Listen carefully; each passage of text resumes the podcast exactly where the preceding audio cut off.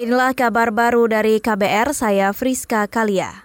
Saudara Badan Nasional Penanggulangan Bencana BNPB memperpanjang status darurat pandemi COVID-19 dari 29 Februari menjadi 29 Mei 2020. Juru bicara BNPB Agus Wibowo mengatakan perpanjangan dilakukan karena belum ada daerah yang menetapkan status keadaan darurat.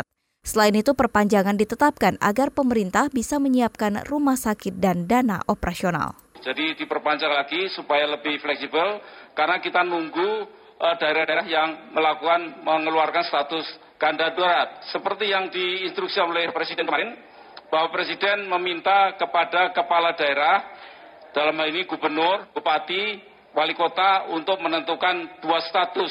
Ada status keadaan darurat, ada dua. Satu siaga darurat, dua uh, tanggap darurat. Untuk siaga darurat mungkin yang belum ada kasusnya bisa untuk jaga-jaga. BNPB menegaskan dana perpanjangan masa darurat COVID-19 dibebankan pada dana siap pakai yang dimiliki BNPB. Dana siap pakai itu sebesar 4 triliun rupiah.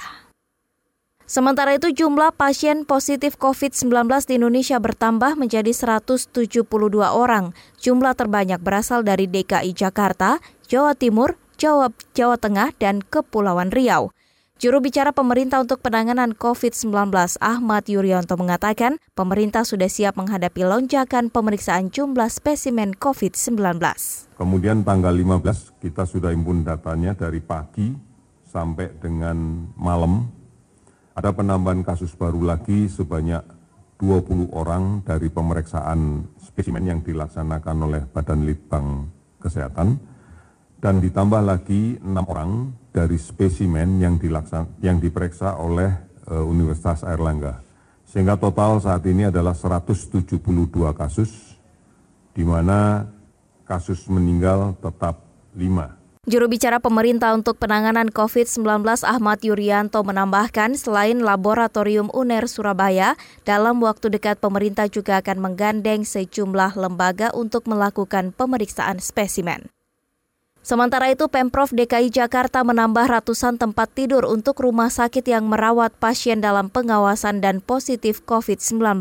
Kepala Bidang Pelayanan Kesehatan Dinas Kesehatan Provinsi DKI Jakarta, Wening Tias mengatakan, penambahan itu dilakukan sebagai persiapan menerima pasien dalam jumlah banyak. Dari aspek kesiapan layanan rumah sakit untuk saat ini telah dapat berjalan sekitar 300 tempat tidur lagi tambahan di mana telah dapat menerima pasien dalam pengawasan dan pasien positif COVID dan pasien-pasien tersebut sudah ada saat ini di Rumah Sakit Duren Sawit, Rumah Sakit Pelni dan Rumah Sakit Tarakan. Kepala Bidang Pelayanan Kesehatan Dinas Kesehatan Provinsi DKI Jakarta Wening Tias menambahkan Pemprov juga tengah menyiapkan tambahan 500 tempat tidur di sejumlah rumah sakit. Selain itu, Pemprov DKI juga sudah menetapkan second line untuk rumah sakit rujukan COVID-19 di DKI.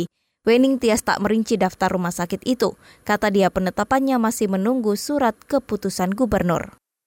Kita menuju ke Arab Saudi. Komisi Ulama di Kerajaan Arab Saudi memerintahkan warga tidak sholat di dalam masjid sebagai rangkaian pencegahan penyebaran virus corona. Namun keputusan yang disampaikan pada Selasa kemarin itu dikecualikan untuk jemaah di dua masjid di kota suci Mekah, yakni Masjidil Haram dan Masjid Nabawi di Madinah. Mengutip AFP, keputusan tersebut diambil setelah pertemuan luar biasa Komisi Ulama yang berlangsung di Riyadh. Merujuk pada situs Badan Kesehatan Dunia WHO, hingga pukul 3 pagi tadi, jumlah kasus positif COVID-19 di Arab Saudi tercatat 113, maksud kami 133 kasus. Jumlah itu meningkat tajam sejak 13 Maret dari semula 20 kasus. Demikian kabar baru dari KBR, saya Friska Kalia.